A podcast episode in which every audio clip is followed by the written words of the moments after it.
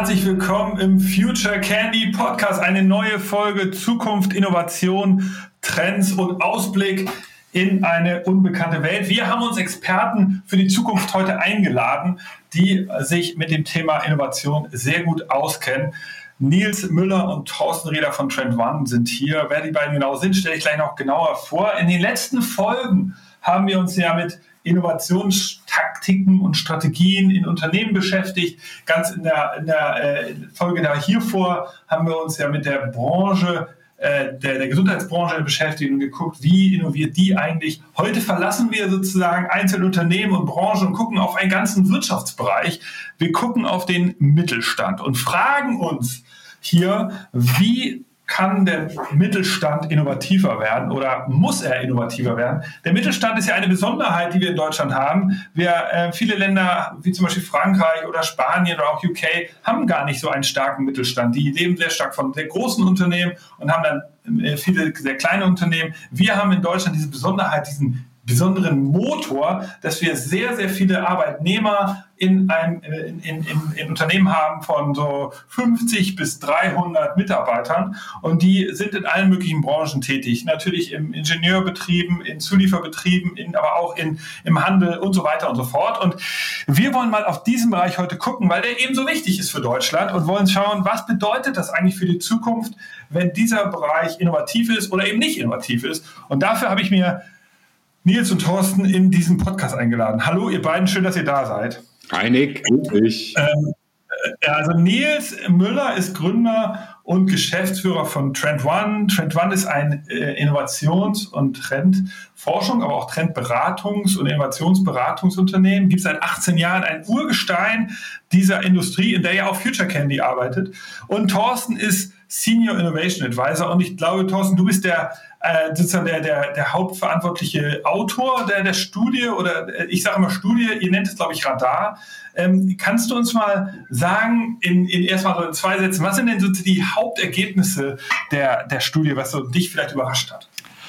Ja, ähm, sehr, sehr gerne, Nick. Vielen Dank äh, auch für die Einladung erstmal noch. Und ähm, ja, Trendradar-Studie sagen wir immer tatsächlich, also beides ist so ein Stück weit richtig. Ähm, wir haben ja äh, insgesamt 150 Innovationsverantwortliche aus dem Mittelstand äh, gefragt zu ähm, gewissen Trends, zu, zu äh, Trends, wie sie die einschätzen, von dem Einfluss auf ihr jeweiliges Unternehmen und auch auf die Einschätzung der sogenannten Mainstream-Adaption. Also wann kommt der Trend und wenn er dann da ist, was für einen Impact hat da, so diese beiden Fragen haben wir sie gestellt und ähm, da kam ähm, tatsächlich sehr spannende Ergebnisse raus. Also wenn man mal anfängt, okay, was sind denn jetzt die top bewerteten Trends ähm, auf den Top 3? Ähm, ganz vorne ist die Cybersecurity was glaube ich nicht so verwunderlich ist, dass das natürlich auch beim Mittelstand inzwischen ganz oben angekommen ist, ähm, wo man ja den Eindruck hatte, äh, dass die gedacht haben, das Thema Cybersecurity oder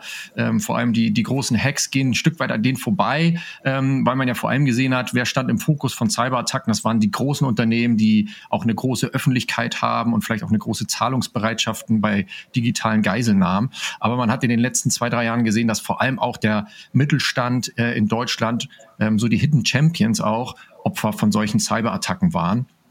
Und deswegen ähm, ist das natürlich ganz vorne mit dabei. Der top zweite Trend, also der zweithöchst bewertete Trend, ist der Trend Agile Organizations das ist eigentlich auch ähm, nicht verwunderlich, wo man so sieht, dass in den letzten Jahren äh, der Mittelstand sehr stark auch in so Innovation Units investiert hat und die Arbeitsweisen, die agilen Arbeitsweisen immer mehr auch auf das Mutterkonzern oder auf das Mutterunternehmen jetzt ähm, abgefärbt haben. Das sieht man sehr, sehr stark.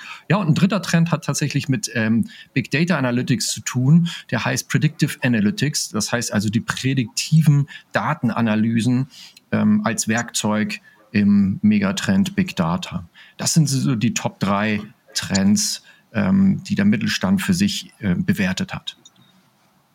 Okay, super, super interessant. Wir sollten da leider mal tiefer einsteigen. Würde auch interessieren, äh, ob es sozusagen auch Trends gab, wo du vermutet hättest jetzt als Autor, dass die vielleicht wichtiger sind. Aber lass uns da gleich nochmal ja, einsteigen. Fett, gehen wir mal zwei Schritte zurück. Ihr, ihr seid ja jetzt schon fast 20 Jahre am Markt und ihr macht regelmäßig Studien, Erhebungen, äh, Trendradar ist, äh, ist also, äh, ich sage immer Studie. Vielleicht erklärst du es nochmal ganz kurz, warum das Radar heißt. Das, hat das eine Bewandtnis oder ist das einfach nur ein Marketing-Name? Äh, nee, äh, Radar, Trendradar, also ist tatsächlich ein sehr ähm, gängiges und auch definiertes Framework, mit dem man arbeitet, vor allem so in dem Bereich des Trendmanagements. Also ist eigentlich, würde ich mal sagen, auch ein, eigentlich das Tool, was in keinem Methodenkoffer von Innovationsverantwortlichen fehlen sollte, denn es gibt halt Antworten auf die Frage, also welche Trends sind eigentlich am relevantesten gerade für mein Unternehmen und äh, auch um welche Trends muss ich mich am dringlichsten kümmern. Denn ähm, letztendlich ist das Trendradar ähm, ja ein, ein Framework, eine visuelle Heimat sozusagen äh, für meine Trends, dass ich die dort äh, verorten kann. Ähm, aber wie du dir es vorstellen kannst, bei, bei Fluglotsen, die gucken ja auch auf dem Radar und ganz außen am Rand des Radars, da sind dann sozusagen die Objekte, die jetzt noch nicht so die absolute Aufmerksamkeit äh, brauchen. Und je weiter man sozusagen zum Zentrum in die Mitte kommt vom Radar, desto höher ist die Aufmerksamkeit, desto äh, mehr Fokus sollte man auf diese Objekte haben. Und so kann man sich das auch vorstellen. Trendradar ist ein ähm, ja, 360 Grad ähm, Kreis, wo die Trends so verortet wurden, dass man sofort sieht, okay, das sind die Trends, um die muss ich mich jetzt sofort kümmern. Das sind die Trends, die, auf die muss ich mich vorbereiten. Und am äußeren Rand, da sind die Trends, äh, die ich beobachten sollte, weiter beobachten sollte, ob sie relevanter werden, ob ihre Innovationsdynamik zunimmt. Und das ist ein, eigentlich ein sehr, sehr gutes Frühwarnsystem für Veränderungen, was, was Unternehmen für sich ähm, installieren können. Okay, das heißt, ist es so diese so eine Kreislogik, dass man sagt, das eine, ich glaube, ich erinnere mich, äh, das eine heißt Act, das wäre dann sozusagen auf Englisch, also genau. jetzt, irgendwie jetzt muss ich Aktion handeln, zeigen, das ist der innerste Kreis. Der zweite Kreis, wo ich mich vorbereiten muss, halt, halt Think, glaube ich. Also ich muss jetzt irgendwie was machen, ähm, gedanklich zumindest. Und das dritte ist, äh, ist Watch. Genau. Ja, und äh, das ist so dieses, was du meintest, beobachten und schauen, ob da mehr, genau. mehr Aktion passiert in den jeweiligen Trends. Also einige sagen also auch, auch Prepare statt Think, aber äh, ist egal. Also letztendlich hast du es gut auf den Punkt gebracht. Act, Prepare, Watch oder auch, ja. Okay.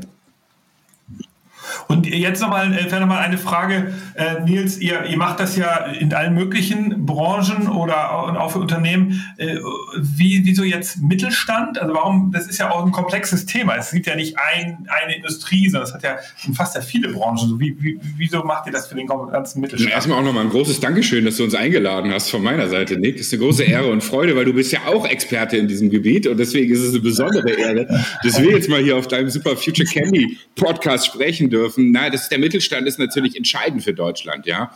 Und die Corporates haben natürlich alle ihre Innovationserfahrungen in den letzten 20 Jahren mit ihren Innovation Labs und Startup Incubators und Accelerators und M&A und Investments und die haben eigentlich schon sehr viel gemacht, die großen Corporates, äh, über die ja auch immer jeder spricht. Ne? Die DAX-Liste hoch und runter nimmt man gerne als Referenzen, aber entscheidend für die deutsche Wirtschaft und wo ja auch ich sag mal, 90 Prozent der Wirtschaftsleistungen und Beschäftigten herkommen, ist eben der Mittelstand. Und der Mittelstand ist eben ganz besonders im Innovationsfokus von Trend One, weil wir halt glauben, aus diesen Hidden Champions ja, müssen jetzt endlich mal Visible Champions werden. Ja, die, müssen, die müssen sichtbar werden, auch am Innovationshorizont 2 und 3. Du weißt, worüber ich spreche.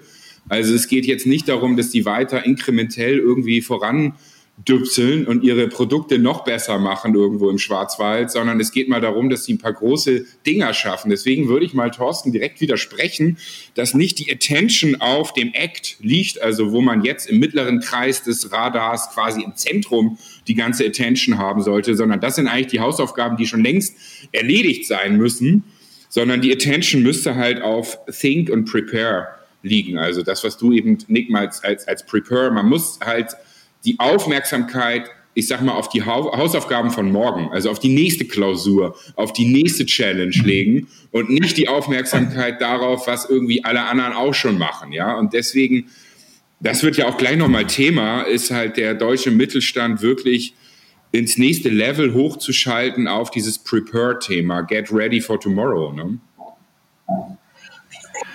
Also ist, ihr wollt auch, äh, also ihr, ihr, ihr, legt jetzt hier was offen, ja. Also wir können ja jetzt auch mal ein bisschen einsteigen in, in so vielleicht überraschende Erkenntnisse. Also ich habe die Studie ja auch mehr durchgearbeitet oder das Radar, sorry, ich muss es richtig benennen. Und dort ähm, ist mir aufgefallen, dass ein Thema, das heißt Automation, ich glaube, das habt ihr auch selber schon irgendwo kommentiert, ein wichtiges Thema, ja, das ja auch in die Digitalisierung, in der Digitalisierung ganz wichtige Rolle spielt, wird von euren äh, von eurer Zielgruppe oder den, den Leuten, die ihr befragt habt, als jetzt nicht so wichtig eingeschätzt. So ist, es gibt ja auch Sachen, die auffällig sind an der Studie, wo man sagt, okay, wow, überraschendes Ergebnis. Wieso finden jetzt die, die, die Innovationsverantwortlichen von Mittelständler Automation nicht so Und Das ist eine Katastrophe. Also wenn ich gleich mal reingehen darf, weil es gibt vier große KI-Bereiche auf diesem Planeten. Ja, und das eine, das kennen wir alle, sehen wir immer, Robotik ist so ein großer KI-Bereich. Dann das zweite Thema E-Commerce, äh, Social Media und eben Industrie-Automation. Und eigentlich ist in diesem letzten Feld noch ganz viel zu holen. Also intelligente, autonome, ähm, KI-tisierte, sage ich immer, Industriesysteme. Und das ist die große Chance für den Mittelstand, dort eben durch Automatisierung, Effizienz und Skalierungsvorteile bessere, intelligentere Maschinen zu bauen. Und deswegen hat es mich auch mega erschrocken, dass das eben äh, diese beiden Themen, die du angesprochen hast, also AI, Automation, Robotics, autonome Systeme, erst bei Watch war. Also die haben es auf der Watchlist, aber es, es, ist noch nicht mal Prepare. Also es ist halt ähm, klar, ich meine, es gibt ganz viele verschiedene Mittelständler und wir arbeiten ja auch mit vielen richtig guten Mittelständlern, die da schon weit fortgeschritten sind.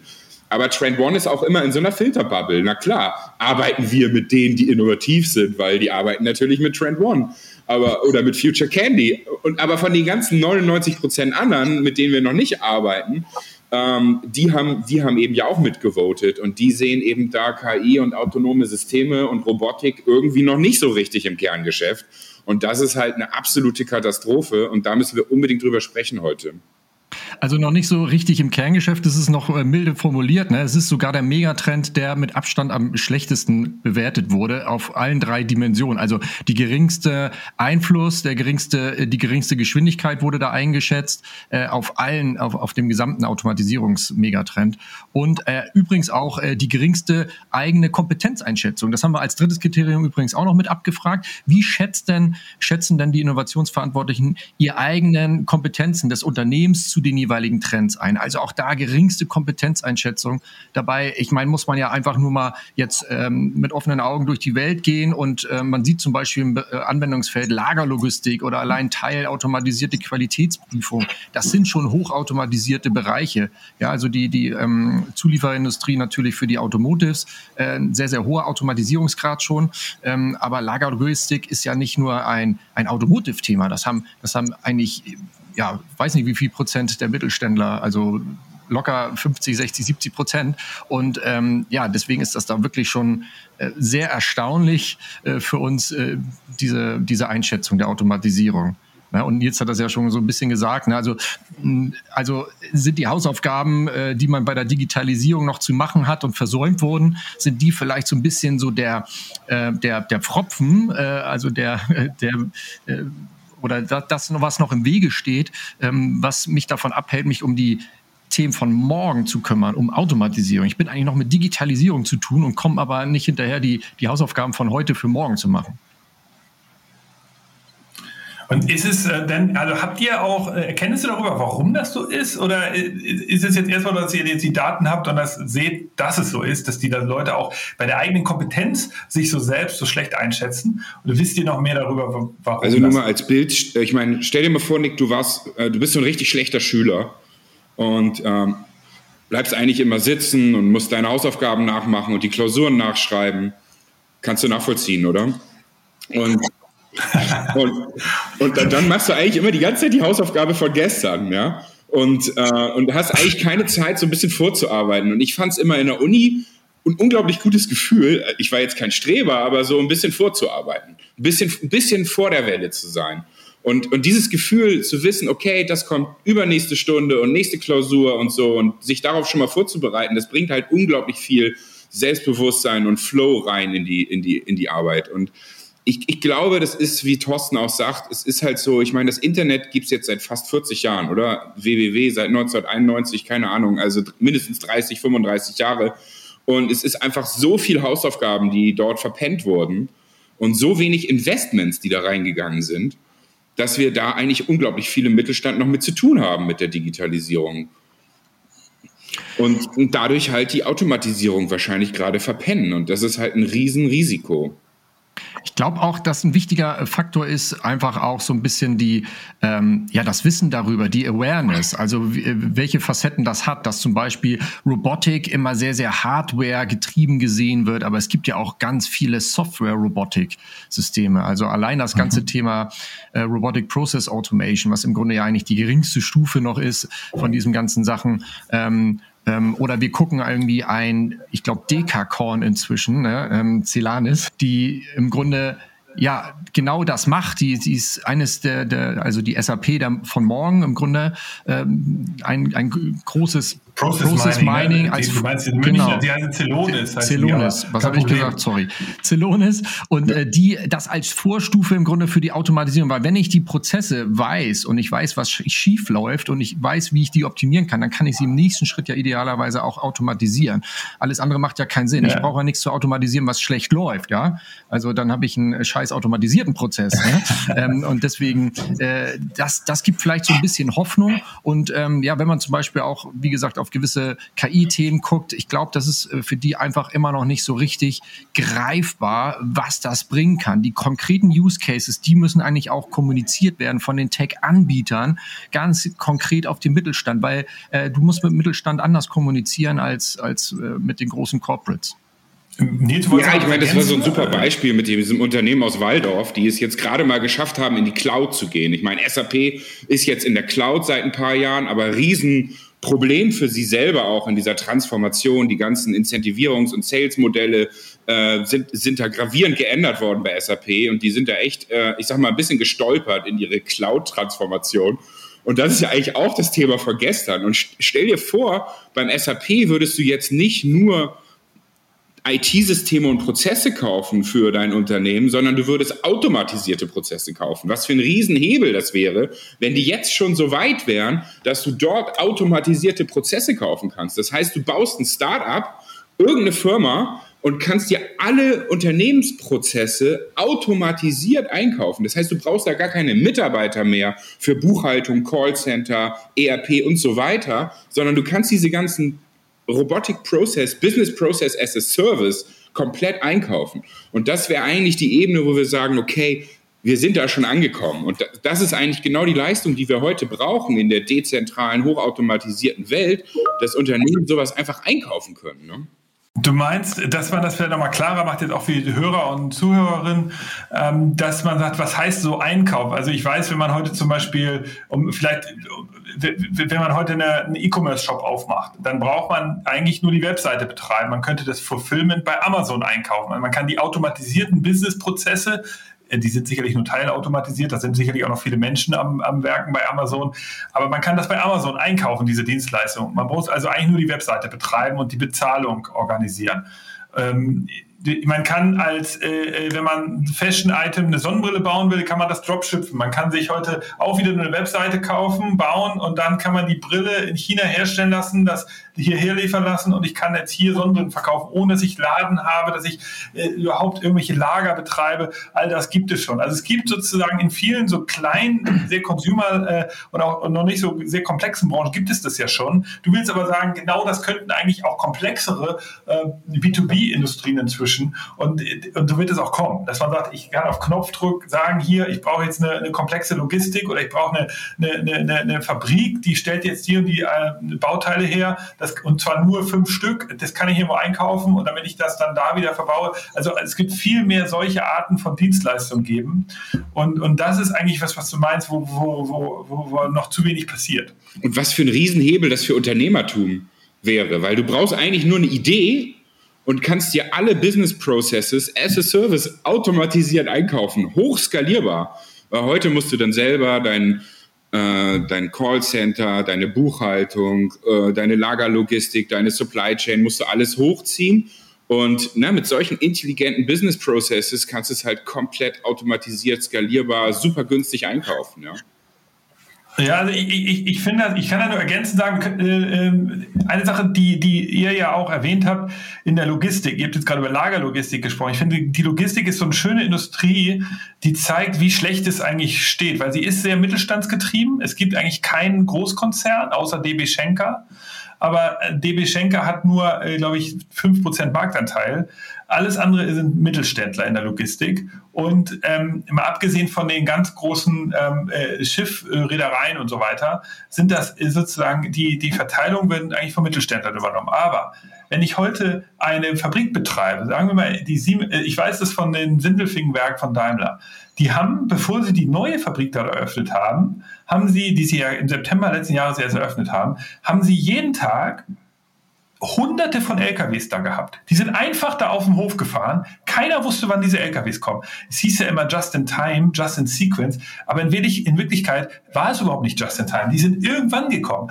Einer sollte angeblich um 15 Uhr kommen, hatte Stau, war um 19 Uhr da. Und dann manche sind vielleicht zu früh da. Das heißt, es ist immer absolutes Chaos bei der Anlieferung gewesen.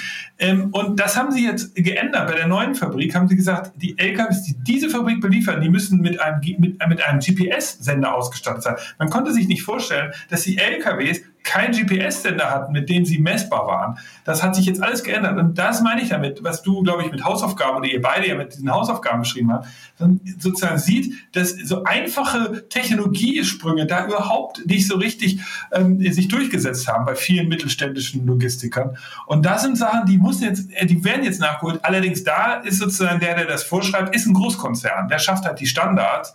Und ihr mit eurer Studie macht jetzt darauf aufmerksam und sagt, das müssen wir eigentlich auch, auch selber schaffen. Jetzt habt ihr beide äh, einen Punkt. Äh, vielleicht, äh, Thorsten, du hattest äh, da jetzt gleich äh, etwas ja. zu sagen. Ja, also ich wollte noch mal, äh, also das, der Bereich Logistik ist ja deswegen halt auch so, da sind super viele Leute in diesem System drin. Lagerlogistik, ähm, da habe ich ja die Kontrolle relativ alleine noch. Also ich als Unternehmen kann das einigermaßen gut kontrollieren, habe nicht so viel, bin nicht so viel abhängig von, von extern. Aber in der gesamten Supply Chain, in der gesamten gesamten Logistikkette habe ich natürlich super viele Player, die ich orchestrieren muss. Und da kann natürlich jetzt ein Daimler top-down sagen, so, wenn du jetzt uns belieferst, dann läuft das nach den und den Regeln.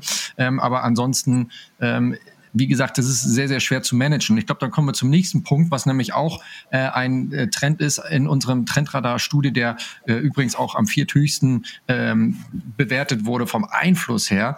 Das ist der Trend der, der Cross-Industry Ecosystems, ähm, der im Grunde eigentlich beschreibt, dass wir hier einen Paradigmenwechsel im Innovationsmanagement sehen. Ähm, ne, weil die Frage ist ja, wie kommt jetzt das Neue in die Welt? Äh, wie, wie, wie kommt das jetzt über Top-Down von Mercedes-Benz oder wie kommt es in Zukunft? Zukunft. Diese Fragestellung, die Automatisierung der Supply Chain ist so komplex, dass ich ähm, das halt nicht alleine machen kann. Ich kann auch nicht irgendeinen Player dann kaufen, also nicht Make oder Buy, die Strategien funktionieren nicht, sondern ich muss in diese ähm, Innovations-Ecosystems reingehen. Da dominieren API-Schnittstellen, da dominiert die Customer Experience und übrigens auch äh, als, als nächster Stakeholder die, die, die Planet Centricity, also der Planet als, als Stakeholder, ähm, der ja sozusagen ähm, die, die Grenzen vorgibt, in denen wir handeln können. Und äh, das ist, glaube ich, auch nochmal ein wichtiger Punkt, dass äh, vor allem für die Innovationsverantwortlichen äh, da draußen, die das auch hören, das ist die Innovationsform äh, der Zukunft ähm, über ähm, Ökosysteme, über Schnittstellen, über Plattformen, äh, Cross-Industry und ähm, ja, ich glaube, äh, Nils, das ist genau auch das Thema, was du ähm, gerade sehr, sehr stark durchdenkst. Ähm, äh, wie, wie wir in Zukunft innovieren, also diese Ecosystems. Absolut. Also super Beispiel, was du eben auch angesprochen hast mit Planet Centricity und Sustainability. Also alleine über diese Optimierung in der Logistik, über die wir eben gesprochen haben, angenommen, man holt dann durch eine intelligente Verteilung und Routenplanung 10% Optimierung raus, Nick, und deine Trucks sind pünktlich und stehen nicht rum und sowas. Das sind ja nicht nur Werte, die wir quasi im Business äh, Benchmark spüren, sondern auch in der Nachhaltigkeit, ja, weil wenn wir, wenn wir zehn Prozent Routenoptimierung haben oder auch Flugoptimierung im Air Cargo, dann sparen wir ja auch zehn Prozent CO2-Emissionen, weil wir einfach weniger und effizienter und intelligenter durch die Gegend fahren und fliegen. Und das insofern kann eben intelligente äh, KI und datengetriebene Systeme auch sehr gut zum Thema Planet Centricity und äh, Sustainability beitragen. Das, das, zweite, ja. Thema, das zweite Thema, was äh, Thorsten angesprochen hat, ist eben Innovieren und Ökosystem. Und das wird halt immer wichtiger, weil die, die Aufgaben der Zukunft sind so komplex, dass sie halt kein Unternehmen mehr alleine leisten kann und liefern kann. Das heißt, man muss Assets von verschiedenen Firmen kombinieren und so intelligent kombinieren, dass sie etwas gemeinsam schaffen, was kein Unternehmen allein geschaffen hätte. Das heißt, mehrere Unternehmen schaffen gemeinsam eine Value Proposition, die halt outstanding ist für den Kunden oder eben auch für den Planeten. Und diese Collaboration-Fähigkeit, die, die, die fehlt halt in Deutschland auch ziemlich. Also es wurde im Radar ziemlich intensiv und, und stark priorisiert, äh, Ecosystem, alle Themen drumherum. Aber wenn man mal ehrlich sind, sind amerikanische Unternehmen und sogar chinesische Unternehmen viel offener und fähiger, äh, Innovation Collaboration zu betreiben. Wir sind in Deutschland nicht gut da drin, äh, Innovation Collaboration zu betreiben, weil wir immer unsere Innovation und unsere Unternehmen im eigenen Silo gedacht haben und immer gedacht haben, ah, wenn das interessant ist, dann kaufen wir das, wenn das interessant ist, dann machen wir das selber, aber es ist immer im eigenen Hause geblieben. Und diese Schnittstellendenke, die funktioniert noch nicht mal in den Unternehmen. Das heißt, es gibt Unternehmen, die Probleme haben, Daten zwischen Abteilungen zu tauschen. Die haben Datenegoismus. Die sind noch lange nicht da, Daten über Unternehmensgrenzen und Geschäftsmodelle über Unternehmensgrenzen zu entwickeln.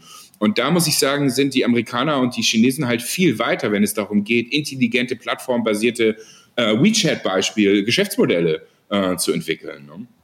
Ja, und das, das, spiegelt sich tatsächlich auch in der Bewertung wieder. Ich habe ja gesagt, das ist zwar der vierthöchste Trend vom Einfluss, aber beim Reifegrad ist der halt wirklich sehr, sehr schlecht bewertet worden, der, der Cross-Industry Innovation äh, Ecosystem Trend. Ähm, und das bestätigt genau das, was du gesagt hast, Nils. Aber kann ich dazu mal jetzt kurz eine Fachfrage dazu in eurer, eure Sichtweise? Ihr sagt jetzt, das liegt an Silos, es liegt daran, dass dieses, dieser Gedanke der Open Innovation noch nicht so erinnerlich ist, weil Großkonzerne haben das jetzt schon äh, sozusagen, äh, die, die arbeiten zusammen mit Universitäten, sie arbeiten mit, zusammen mit Startups oder tun sich sogar zusammen mit anderen Konzernen in ihrer eigenen Branche oder mit, mit, mit, mit äh, in anderen Branchen. Jetzt sagt ihr, ähm, das ist im Mittelstand eben genau eben noch, immer noch nicht so. Also die, die tun sich eben nicht zusammen, die arbeiten nicht zusammen, die halten immer noch diese alte, äh, ja sozusagen diese, diese alten Binsenweisheit fest und sagen, ey, das muss, wenn, wenn es nicht aus dem Unternehmen kommt, dann, dann wollen wir es gar nicht erst wissen. Wir machen nur Sachen, die wir selbst entwickelt haben. Ist das immer noch so, dass ein Problem ist? Ist es ein Mindset-Problem der Mittelständler? Na, Open Innovation ist ja schön. Also man tauscht sich ja gerne aus. Also es ist ja immer gut in solchen, ich sag mal, Knowledge-Ökosystemen, in irgendwelchen Innovation-Hubs über Dinge zu sprechen und voneinander zu lernen. Aber die nächste Ebene ist es dann ja, es zu tun, weil es gibt nichts Gutes, außer man tut es. Das heißt, wir müssen halt auch sehen, dass wir vom Open Innovation in den Cross-Collaboration, Ecosystem Innovation Ansatz reinkommen.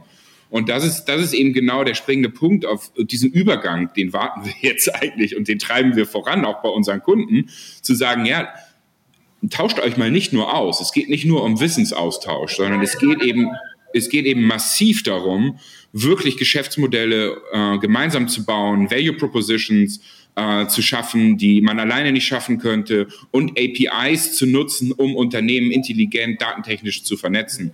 Und, und das ist eben der entscheidende Punkt, an dem sich zeigen wird, ob wir es auch wirklich schaffen, gemeinsam zu innovieren oder nur schnacken. Okay. Ja, das, das, das finde ich, das finde ich cool. Also das, das klingt jetzt so aus, äh, vielleicht nochmal, Thorsten, gibt es denn auch so eine, so eine Handlungsempfehlungsliste, was, ihr habt jetzt ja schon ein paar Vorschläge geliefert, was jetzt äh, die, die, die, die Leser dieser Studie sich mitnehmen können? Also wenn, wenn, nehmen wir mal an, das sind jetzt wirklich auch Mittelständler, die sagen, du, ich gucke mir das mal an. Ihr habt auch so nicht nur jetzt eine Analyse, sondern ihr habt auch Vorschläge, was man, was man machen kann. Genau, also die Einschätzung, hatte ich am Anfang schon gesagt, sind nicht die Einschätzung von Trend One. Wir haben natürlich die Trends identifiziert und die dann sozusagen den Innovationsverantwortlichen zur Bewertung gegeben, haben dann aber natürlich uns auch selber gefragt, hey, ähm, wie kann das zu dieser Bewertung kommen? Da steckt auch viel mehr drin, haben sozusagen dann die Ergebnisse wiederum analysiert, uns neuer, äh, genauer angeschaut, interpretiert und äh, auch Key Takeaways formuliert. Also ähm, ja, die Studie, die ist insgesamt äh, trotzdem relativ kompakt, also sind äh, knapp äh, 60 Seiten. Ähm, jeder Trend hat ein kompaktes äh, Profil und da sind entsprechend auch nochmal unsere Gedanken und auch Empfehlungen mit äh, bei jedem Megatrend äh, mit ausformuliert.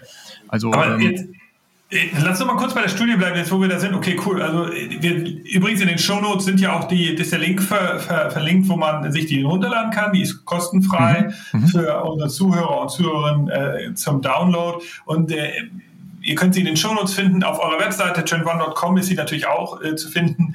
Ihr bietet, glaube ich, auch Webinare an regelmäßig, wo das auch nochmal diskutiert genau. wird, ähm, mhm. wo man Fragen stellen kann. Das alles auf eurer Webseite, das werden wir gleich auch nochmal sagen. Jetzt kommen wir nochmal zurück zur, zur Frage. Ihr habt 150 Innovationsverantwortliche interviewt. Ähm, ihr habt das dann mit dem BDI gemacht, dem Bundesverband der Deutschen Industrie, also ein Arbeitgeberverband. Äh, die sind also Co-Autor. Ähm, und jetzt vielleicht mal, dürft ihr denn auch über die Unternehmen selber was was sagen? Also könnt ihr auch sozusagen positiv Beispiele benennen, mal, wo ihr sagt, guck mal, das sind wirklich ganz tolle Mittelständler, die, die herausstechen, oder ist das sozusagen jetzt nicht etwas, was ihr so, so machen würdet? Also im Rahmen der Studie haben wir jetzt äh, die Teilnehmerinnen und Teilnehmer ähm, äh, für, die Studie schon anonymisiert. Ja, also wir, wir kennen natürlich äh, die Bewertung dann im Hintergrund, aber die haben für uns jetzt in dem Sinne, war das nicht ausschlaggebend. Also ähm, dass wir zum Beispiel ähm, branchenmäßige Panels äh, gestrickt haben. Äh, das haben wir, ist nicht Teil der Studie. Ähm, das haben wir entsprechend äh, zwar gemacht, aber ähm, jetzt nicht Teil in diesem Aufschlag dieser okay. Studie aufbereitet. Und gibt es welche, die vielleicht aus der Zusammenarbeit mit euch auch, die ihr benennen würde, wo ihr sagt, guck mal, weil ich, ich frage mich, ich frage das deshalb, weil wenn ich jetzt, äh, sagen wir mal, ich bin jetzt zu, hier Zuhörer und sage, wow, das ist ja spannend, äh, was die erzählen und du hast ja recht, bei uns im Mittelstand müssen wir auch mal was machen, aber ich bin jetzt irgendwie vielleicht sogar in der glücklichen Lage, dass ich demnächst Chef werde, weil ich äh, Generationswechsel ansteht. Was sind denn jetzt konkrete Schritte? Vielleicht kommen wir mal ganz kurz dazu. Was sind denn so zwei, drei ähm, Tipps, ein paar habt ihr gesagt, die sind ja gleich so, so das Ökosystem beachten, man kann es nicht alleine machen. Ähm, in, in Mindset äh, weiterbilden, habe ich auch so zwischen den Zeilen gehört. Ihr meintet ja auch, man muss sich irgendwie, muss die Themen auch verstehen können. Aber gibt es vielleicht nochmal so äh, aus eurer Sicht so so drei, vier Anf oder ein, zwei Anfangspunkte. So, wo würde jetzt ein Mittelständler, der jetzt ab, vielleicht ein bisschen abgeschlagen ist, was das Thema angeht, wo würde der jetzt anfangen? Habt ihr da einen Tipp oder genau, ist das schwer zu sagen? Ich würde erstmal ganz oben anfangen, weil der in Hamburg sagen wir immer, der Fisch stinkt vom Kopf. Ja? Und wenn man, wenn man im Vorstand einfach äh, sechs 60-jährige Männer hat, die irgendwie BWL oder Jura studiert haben, dann kann da halt nicht so viel IT und Technologie und Innovationskompetenz raus werden. Also überhaupt nichts gegen Männer und gegen weise Männer und gegen Experten und gegen Erfahrung, aber es geht eben um Diversität. Und Entscheidungen werden immer in diversen Gruppen besser getroffen. Und das ist wissenschaftlich untersucht als in homogenen Gruppen. Das heißt, wenn ich jetzt mal von diesen sechs Männern, BWLer, 60 Jahre, einfach mal zwei, drei nehme und ein bisschen vielleicht Digital Natives reinpacke, vielleicht ein bisschen internationale Sicht, vielleicht einen IT-Experten reinpacke, vielleicht einen KI Data Science Experten, dann bekomme ich wahrscheinlich bessere Entscheidungen. Das heißt, ich würde erstmal im Top-Management anfangen, die Diversität und Breite holistisch aufzustellen, damit Entscheidungen einfach besser und zukunftsfähiger getroffen werden.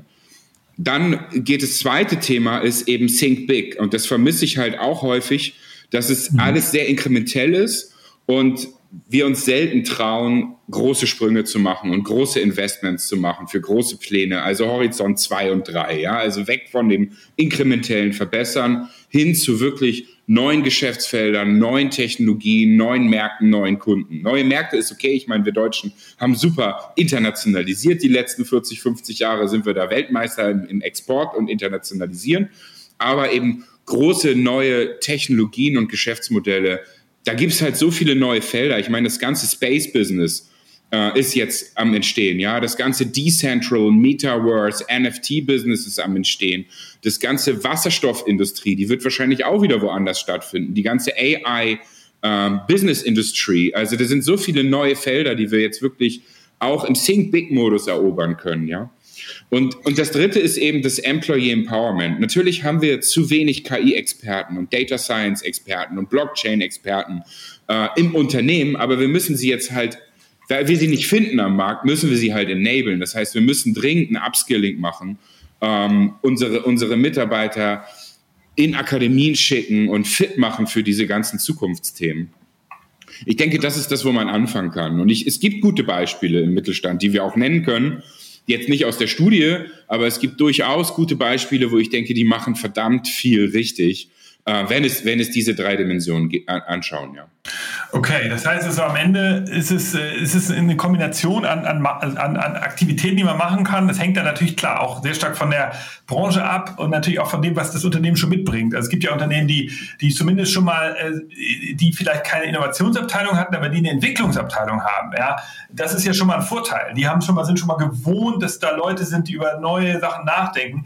Ich sehe das ja auch, es gibt ja auch Großkonzerne, die nie eine Entwicklungsabteilung hatten, sowas wie Banken oder Versicherungen. Die sind ja auch sozusagen sozusagen selbst als Großkonzerne abgeschlagen ähm, und werden von den Fintechs und so überholt. Also deshalb, man kann auch da muss man genau hingucken. Es gibt also nicht die eine Liste, aber gut zu hören, dass es in eurem Studium ein paar sozusagen Handlungsempfehlungen äh, gibt. Ähm, jetzt hast du ja auch schon mal die ganz großen Themen angesprochen, Nils. Ähm, Kommen wir mal zu den großen Themen. Gibt es denn Megatrends, die euer Trendradar identifiziert und die, ähm, die, die vielleicht überraschen oder die, die, die, über die, die ihr hier kurz reden könntet? Und vielleicht können wir dann ja nochmal weiter auch mal äh, kurz mal reden, was bedeutet es für alle und nicht nur den Mittelstand. Aber vielleicht erstmal was, nochmal zurück zur Studie. Welche Megatrends hat der Trendradar denn nun identifiziert?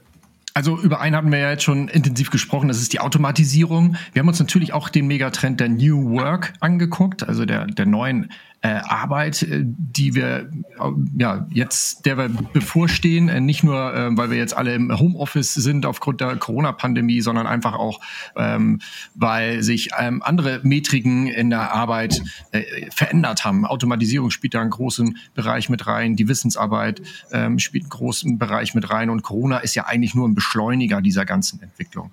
Ähm, wir haben uns natürlich auch den ähm, Megatrend der Plattformökonomie näher angeschaut und ähm, ja, last not least, Nils hat es vorhin auch schon gesagt, die Sustainability, was aus meiner Sicht, und da sind einige Experten ja auch äh, derselben Meinung, eigentlich der nächste Kontratiev-Zyklus sein wird. Ja, also der nächste Wachstumszyklus, ähm, aber der im Gegensatz zu den anderen fünf Kontratiev-Zyklen äh, nicht von der Ausbeutung, sondern eigentlich genau von dem intelligenten und nachhaltigen Umgang mit unseren natürlichen Ressourcen geprägt ist.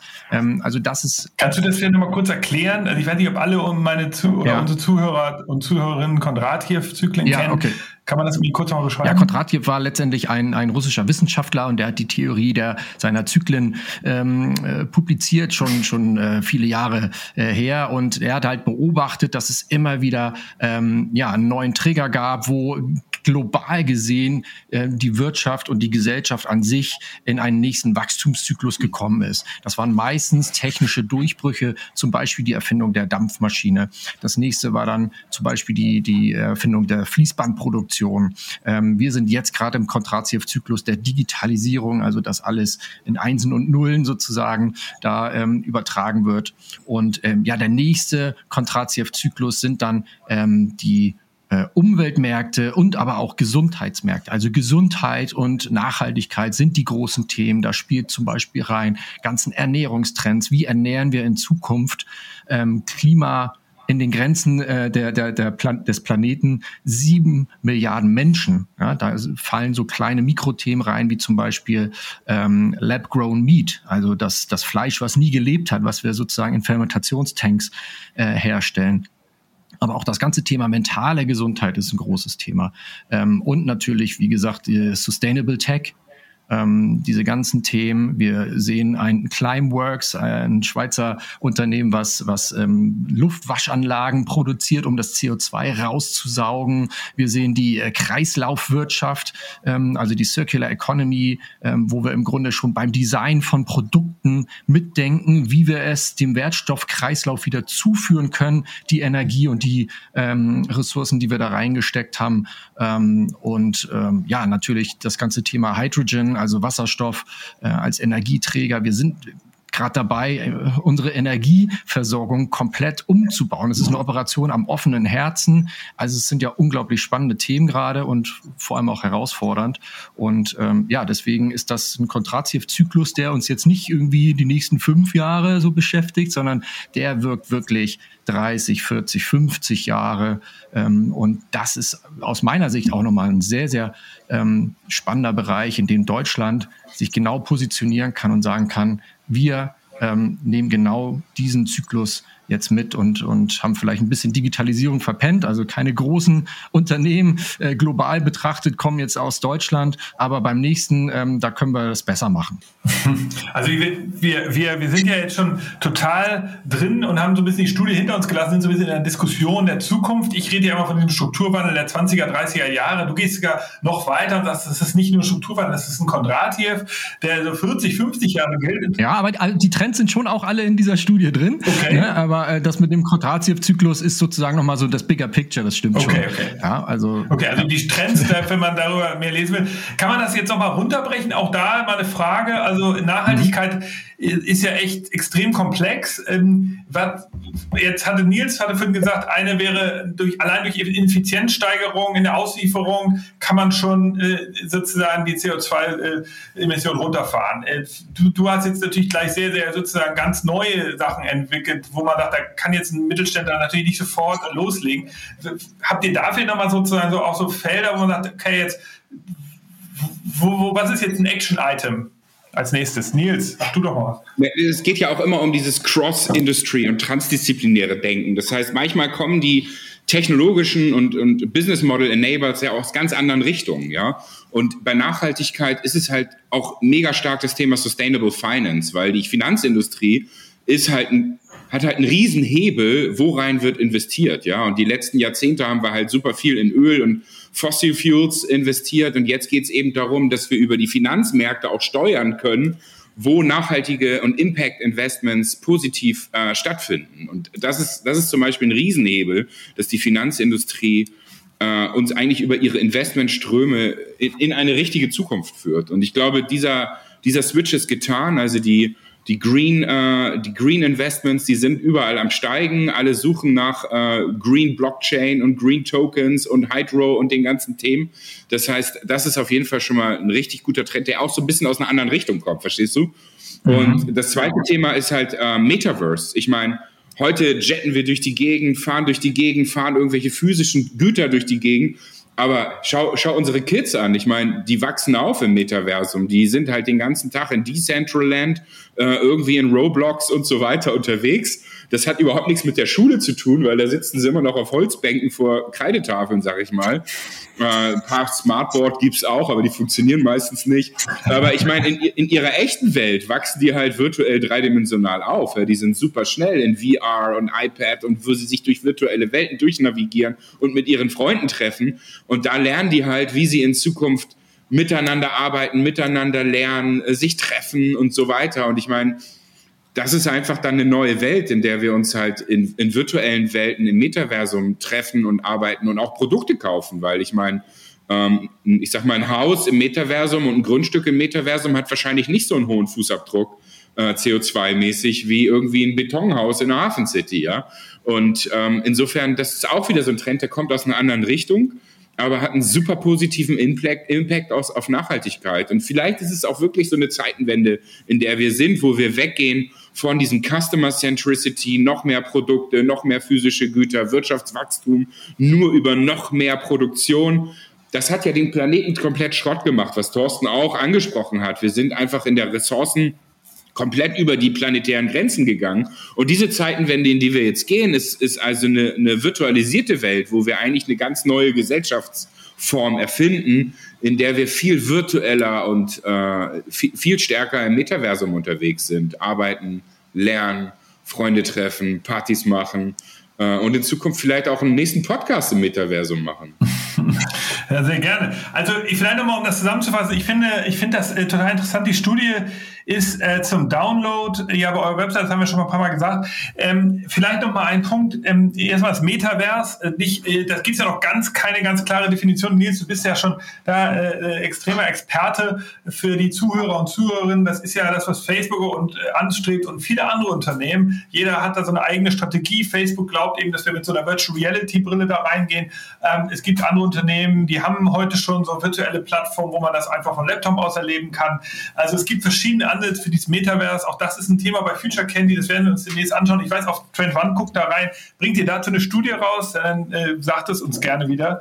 Ähm, ähm, ich glaube, es gibt ein Action-Item, was dieses Thema Sustainability angeht. Ähm, äh, wir hatten vor fünf Jahren, hätten wir euch empfohlen, liebe Unternehmen da draußen, holt euch einen Data Scientist. Das ist heute immer noch wichtig. Aber jetzt gibt ganz viele Universitäten, die so Sustainability Engineers äh, entlassen gerade. Das ist ein neues Forschungsfeld. Und ich glaube, das wäre ein Tipp, ein Action-Item von meiner Seite. Liebe Unternehmen da draußen, holt euch einen Sustainability Engineer, der euch wirklich mal auf, aufrechnet, ist es sinnvoller, die Maschine fünf Jahre weiter zu betreiben oder sie jetzt auszutauschen gegen die effizientere? Ist es sinnvoller, jetzt ähm, den Flug zu machen, damit wir dann da äh, einmal ein ordentliches Gespräch führen, so ungefähr? Oder lass uns das jetzt noch mal ein paar Mal mit Teams absprechen. Das sind so die großen Fragen, die man in Zukunft klären muss, glaube ich. Und das ist immer eine Balance. Insofern, ähm, aber ich finde es auch cool, dass äh, Trend One da nochmal sehr viele neue Beispiele beigebracht hat. Thorsten hat noch einen Punkt dazu ergänzen. Ich grätsche noch mal rein, Thorsten. Ja, ich, ich finde super, dass du den Sustainability Engineer hier ins Spiel bringst, weil wenn man mal bei LinkedIn auch guckt, wer was ge gefragt wird, nachgefragt wird, also wird nicht nur angeboten äh, durch die neuen Studiengänge, sondern man sieht auch immer mehr als äh, Sustainability Manager werden jetzt richtig exklusiv ähm, ähm, gefragt. Also es sind im Grunde die die nächsten Programmierer, ne, wo ähm, wo dann ein Kampf drum entsteht, ähm, vor allem wegen der ESG-Kriterien, die immer mehr äh, Unternehmen ähm, ESG-Kriterien, ja erklär das noch mal kurz. Ach so, Entschuldigung, das sind äh, die die Kriterien also E steht für Ecology, Social und Governance. Also du bist ja immer mehr Reporting-pflichtig, aber vor allem auch als Unternehmen, was an der Börse dotiert ist, bist du, ähm, musst du ein Sustainability Reporting erstellen. Und das wird ja immer zwingender. Ab 2022 haben wir da härtere Regeln von der EU auch vorgegeben. Das heißt also, du musst wirklich dann äh, gucken, ähm, ja, wie deine Sustainability-Bilanz ist, CO2-Fußabdruck, ähm, also ein Stück weit raus aus dieser Freiwilligkeit auch. Ähm, und das ist, glaube ich, auch nochmal wichtig als Action-Item ähm, für die Mittelständler. Also die rekrutieren vielleicht in Zukunft auch dann diesen Sustainability Sustainability Manager. Aber wichtig ist es da vor allem auch das ganze Thema Nachhaltigkeit bitte nicht als Kostenfaktor zu sehen, weil das hören wir halt auch ständig. Ne? Oh, wenn ich das irgendwie CO2-neutral mache, dann wird es ja teurer und das kauft dann keiner und ähm, das ist ja viel aufwendiger ähm, und nicht als Kostenfaktor, sondern als strategischen Einstieg in lukrative Wachstumsmärkte zu sehen. Mhm. Das heißt, das strategisch zu positionieren, nicht im operativen ähm, Management-Ebene zu lassen und ähm, den mit den bestehenden KPIs, die sie jetzt haben, dann diese ähm, Erwartung aufzudrücken, jetzt sei auch bitte mal CO2-neutraler. Ähm, das muss strategisch auch da äh, von oben kommen, von da, wo die alten, weisen Männer sind, hoffentlich in Zukunft nicht. Wir sehen auch vor allem bei den Familienunternehmen, äh, ist ein Generationswechsel jetzt häufig zu sehen. Da kommen im Grunde eigentlich die jungen, gut ausgebildeten, äh, die nächste Generation nach. Die haben auch ein ganz anderes Verständnis, schon besseren Zugang zu den digitalen Themen. Und ähm, ja, für die ist die Generation Greta natürlich auch omnipräsent. Also, also ich bin da recht zuversichtlich. Du bist nee, zuversichtlich. Ich bin zuversichtlich ähm, und ähm, ja klar, also, also wenn, wenn, ich das nicht wäre, dann, dann wäre ich, glaube ich, auch ein, äh, nicht so ein guter Trend- und Innovationsberater, weil wir, wir, wir sehen ja immer ähm, äh, die Chancen und natürlich auf dem Weg dorthin äh, die, die, die Hürden, die es zu überbrücken geht, aber darum geht's ja, Strategien zu entwickeln, um einfach loszugehen und nicht zu sagen, oh Gott, das ist so komplex, dann bleibe ich lieber stehen, dann mache ich nichts verkehrt. Das ist das Todesurteil. Okay. Wir sagen bei Future Academy, eine Sache, die fehlt häufig, ist Leadership. Man wird leider bei Unternehmen nicht bestraft, wenn man etwas nicht macht, sondern man wird immer nur bestraft, wenn man was macht, ja, was schief läuft. Es ist ja. leider so, dass es, wenn man etwas unterlässt, wird man nicht bestraft. Das sieht man übrigens auch in der Politik. Der, wenn irgendjemand nicht warnt von der Flut, wird er nicht bestraft. Also nicht machen führt leider zu keiner Strafe. Das ist, sollten wir ändern. Aber das, äh, deshalb Leadership ist gefragt, liebe Leute da draußen, in allen äh, Abteilungen, aber natürlich auch vor allem liebe Mittelständler, wenn ihr zugehört habt und zuhört, greift zu, ihr müsst es machen. Und Nils, bitte sag du doch nochmal deinen Punkt dazu. Was ist jemand, was Leute mitnehmen können so am Abschluss? Im Mittelstand spricht man ja Deutsch, ne? Und da sagt man ja nicht Leadership, sondern sagt man Geschäftsführung. Und wenn du das mal übersetzt, dann heißt es halt das Geschäfts in die Zukunft führen. Und das ist eben der entscheidende Begriff, dass man sagt, da muss man halt was tun, ja, und da muss man halt an die neuen Themen ran. Und wie kann man das? Erstmal, indem man sie entdeckt. Und das ist eben diese ganz wichtige erste Phase der Trend Exploration, die wir auch mit dem Radar dann gemacht haben und dann auch inklusive der zweite Phase, die Trends für sich zu bewerten, weil die ganzen Trends da draußen sind ja erstmal global gültig für alle möglichen Unternehmen, aber dann zu sagen, okay, ich bin jetzt in dieser, dieser Industrie, was heißt das für mich? Also diese Trends zu bewerten und dann wieder, es gibt nichts Gutes, außer man tut es, daraus dann in Action zu kommen, ja, und dann damit ins Labor zu gehen und damit in die Prototypen, ins POC zu gehen und ein MVP zu bauen, das in die Strategie zu geben, große Budgets freizugeben, damit auch Experimente stattfinden können, äh, damit, damit man eben auch Sachen ausprobiert, wo man manchmal denkt, spinnen die eigentlich? Also warum gehen die jetzt auf den Mars? Also warum machen, investieren die jetzt wieder in den Weltraum? Das ist doch total kontraproduktiv. Wir haben so viele Probleme auf unserem eigenen Planeten. Äh, warum? Es hat ja auch Nachhaltigkeitsnachteile, wenn wir irgendwie 1000 Raketen in den Weltraum schießen. Aber nein, wahrscheinlich wird Circular Economy auf dem Mars richtig erfunden, weil auf dem Mars müssen wir halt komplett circular sein, weil wir nicht ständig alles hochschießen können. Und die wichtigsten Technologien für Circular Economy und Materialtechnologien und so werden wahrscheinlich wieder in dem ganzen New Space Sektor erforscht. Insofern auch wieder so ein Trend, der von der Seite kommt, wie das Metaversum für Nachhaltigkeit, wird New Space für Nachhaltigkeit wahrscheinlich der größte Treiber, so wie die Mondlandung wahrscheinlich für die Mikroelektronik der größte Treiber war und uns überhaupt erst in den fünften Kontradiev-Zyklus reingebracht hat ist jetzt wahrscheinlich die Marslandung der wichtigste Treiber für Circular Economy. Und ähm, ja, das, äh, das denke ich, da muss man eben auch ein bisschen links und rechts schauen. Und das ist eben ganz wichtig bei der Trendarbeit. Cross-Industry, Trends anschauen, verstehen und dann in Action bringen. Ne? Also ich, ich finde das irre, dass wir sozusagen von diesem ja sozusagen relativ bodenständigen Thema Mittelstand hin zu, zur Mars Exploration kommen. Da finde ich eine interessante Sichtweise.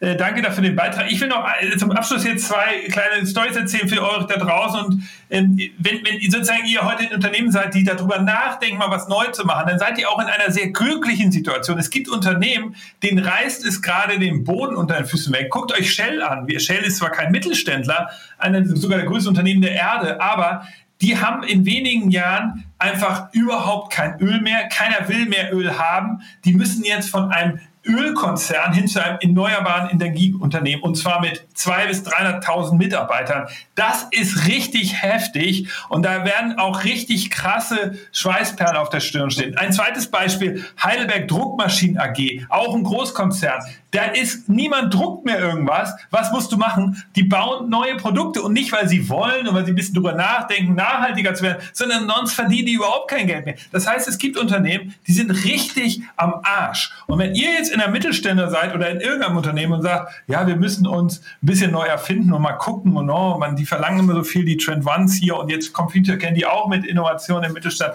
Das ist ja furchtbar. Ähm, ich, ich will mich eigentlich gar nicht bewegen. Dann denkt darüber nach. Irgendwann wird es soweit soweit sein und dann müsst ihr, dann dürft ihr nicht mehr, sondern müsst ihr. Insofern, das nur sozusagen als kleiner sozusagen Appell nochmal das Thema Geschäftsführung. Ich sagte zu Leadership und, und, und, ähm, und die ganzen Trends haben wir euch ja heute mitgegeben. Ein paar Action-Items waren dabei.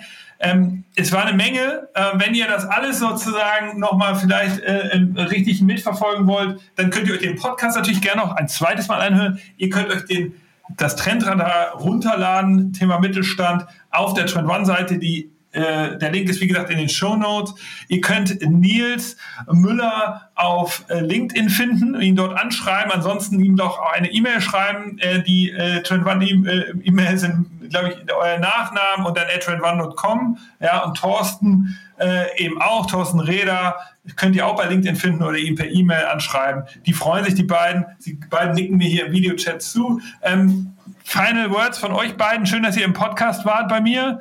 Ähm, wie, wie, wir, wir sehen uns irgendwie in der Zukunft in einem hoffentlich digitalisierteren, besseren Mittelstandsumfeld.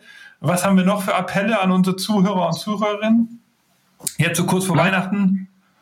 Bleibt gesund und fröhlich. Mit, mit Zuversicht im Herzen? Ja, auf jeden Fall. Also, ne, ähm, das ist, das ist das, das ist, glaube ich, das Wichtigste. Ähm, und äh, der Rest, äh, der kommt, äh, ja, ähm, beschäftigt euch mit der Zukunft, baut eine Zukunftsempathie auf ähm, und das wird euch auf jeden Fall tragen und äh, hoffentlich auch ähm, in dem nächsten Quadratsev-Zyklus. Vielen Dank, Nick, äh, für die Einladung, hat mir super Spaß gemacht. Und ja, ja, ähm, also, ja richtig cool. beste Grüße an alle da draußen. Habt es gut. Okay, also danke Thorsten, danke Nils, schön, dass ihr da wart, danke für eure Zeit. Coole, cooles Gespräch, coole Folge. Wir sollten euch wieder einladen, das machen wir bei Future Candy immer so ein Jahr später oder anderthalb. Da machen wir so einen kleinen Review. Was ist eigentlich passiert im Mittelstand? Vielleicht kommt ja, auch eine neue, neue Studie raus, dann machen wir einen kleinen Vergleich. Also, Habt genau. schöne Weihnachten, Super. ihr da draußen auch. Es kommt hier vor Weihnachten, habe ich noch eine neue Folge, aber ihr beide habt schöne Weihnachten, euch sehe ich nicht wieder. Vorher, es hat mir sehr viel Spaß gemacht. Wenn ihr Feedback und äh, Ratschläge an uns habt, könnt ihr mich natürlich auch gerne anschreiben. Ihr wisst, wo ihr mich findet und gebt uns ein schönes Rating in eurer Podcast-App. Bis zum nächsten Mal. Tschüss.